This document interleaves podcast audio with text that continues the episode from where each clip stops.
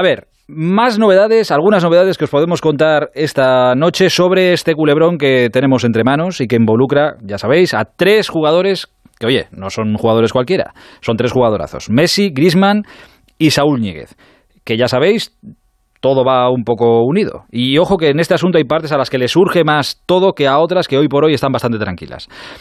Como los dos asuntos van unidos y como el que con más tranquilidad de los tres futbolistas ve esta película es eh, Leo Messi, aunque ahora os contaremos algún detalle más sobre su operación, eh, operación de, vuelta al Barça. Está, él está sano y feliz. Dejadme que os empiece contando cosas de esa operación Grisman-Saúl que se plantea, porque es la que se plantea.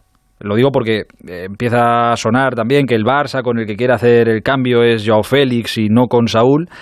Pero la información que tiene Onda Cero a esta hora de la noche es que con Joao Félix no hay nada, de nada, de nada. A esta hora de la noche, nada, de nada, de nada con Joao Félix. Pero de ese trueque, del que depende también la operación de Messi, cuidado porque a esta hora de la noche, y alguno dirá, ya estamos con lo de a esta hora de la noche. Ya bueno, pero es que el fútbol es así. Y os podríamos contar muchísimas en las que de un minuto para otro todo cambia. A esta hora de la noche, em, en el Atlético de Madrid ven la operación muy, pero que muy difícil. No imposible, pero muy, muy difícil. ¿Por qué? Pues el por qué está en los números. Hugo Condes, buenas noches. Hola, ¿qué tal? Aitor, muy buenas noches. Concretamente en los números del dinero de los jugadores. Sí, porque, bueno, a ver, eh, hay, hay, que para no liar a la gente, vamos a explicarlo bien. El Atlético de Madrid tenía un verano muy tranquilo, en el que es campeón de liga, en el que apenas tenía que hacerse refuerzos. Eh, tenía a Rodrigo de Paul. Bueno, miento, eh, está pendiente de quizá Arias o con uno de los dos, si sale, eh, poder venderlo, y de Revich, el portero suplente, que pidió jugar minutos y que, bueno, si le consiguieran una cesión, pues tenía que buscar un portero. Y eso sí, un delantero, evidentemente, que compitiera con Luis Suárez. En ningún momento el Atlético de Madrid se planteaba para nada la vuelta de, de Antoine Griezmann porque lo veían imposible pasa todo el problema del Fútbol Club Barcelona y pasa que parte del problema del Fútbol Club Barcelona, no todo, pero gran parte del problema del Fútbol del Fútbol Club Barcelona pasa por la salida de Antoine Griezmann. Cuando pasa esto, Antoine Griezmann dice, bueno, pues si queréis que salga, me voy al Atlético de Madrid, porque ahí el Cholo me va a recibir y porque allí voy a ser un jugador importante. Ahí es donde entra la opción de que Antoine Griezmann venga al Atlético de Madrid. Eh, ¿Qué es lo que sucede, Aitor? Que Saúl Níguez, desde hace tiempo, que lo viene contando Alejandro Mori en esa sintonía, le ha pedido al Atlético de Madrid salir, porque ya no es un jugador importante y porque considera que eh, puede ser mucho más importante en otro lado. Cuando pasa esto con Antoine Griezmann, bueno, pues el Atlético de Madrid plantea, vale, pues podemos hacer un trueque. Griezmann por Saúl. Como decías tú, ni Joao Félix, ni Lodi, ni Hermoso, que se diciendo por ahí, no, son futbolistas que el Atlético Madrid está contento con ellos y que no quiere desprenderse de ellos. El único que les ha pedido salir ha sido Saúl y dijeron al Barça, bueno, pues si queréis hacemos un trueque por Saúl.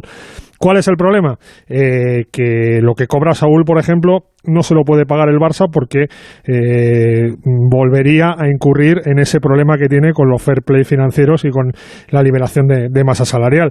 Lo que cobra ahora mismo Saúl, otra cosa es que se baje el sueldo. Y lo que cobra ahora mismo Grisman no podría, no cabría en el Atlético de Madrid en ese límite salarial que también tiene bastante pegado.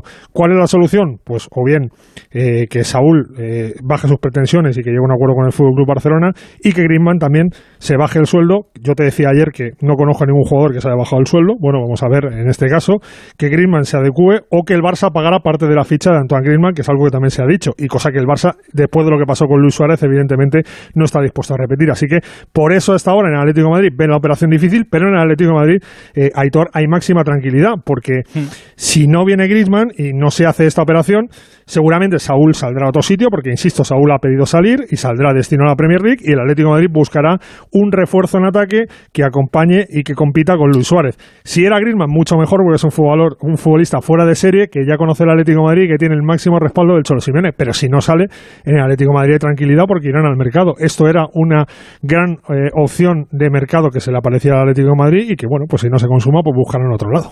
Eh, es que tal cual, es que no se puede explicar mejor. Esto es un faro que se le encendió ya al Atlético de Madrid que no contaban con ello, pero está complicado porque Saúl, es verdad, pidió, ha pedido salir, el Atlético le dijo, te ayudamos, pero claro, ahora hay que encontrar un destino que satisfaga las eh, pretensiones de Saúl y que satisfaga las pretensiones del Atlético de Madrid. En este trueque, con Griezmann, pues satisfechas.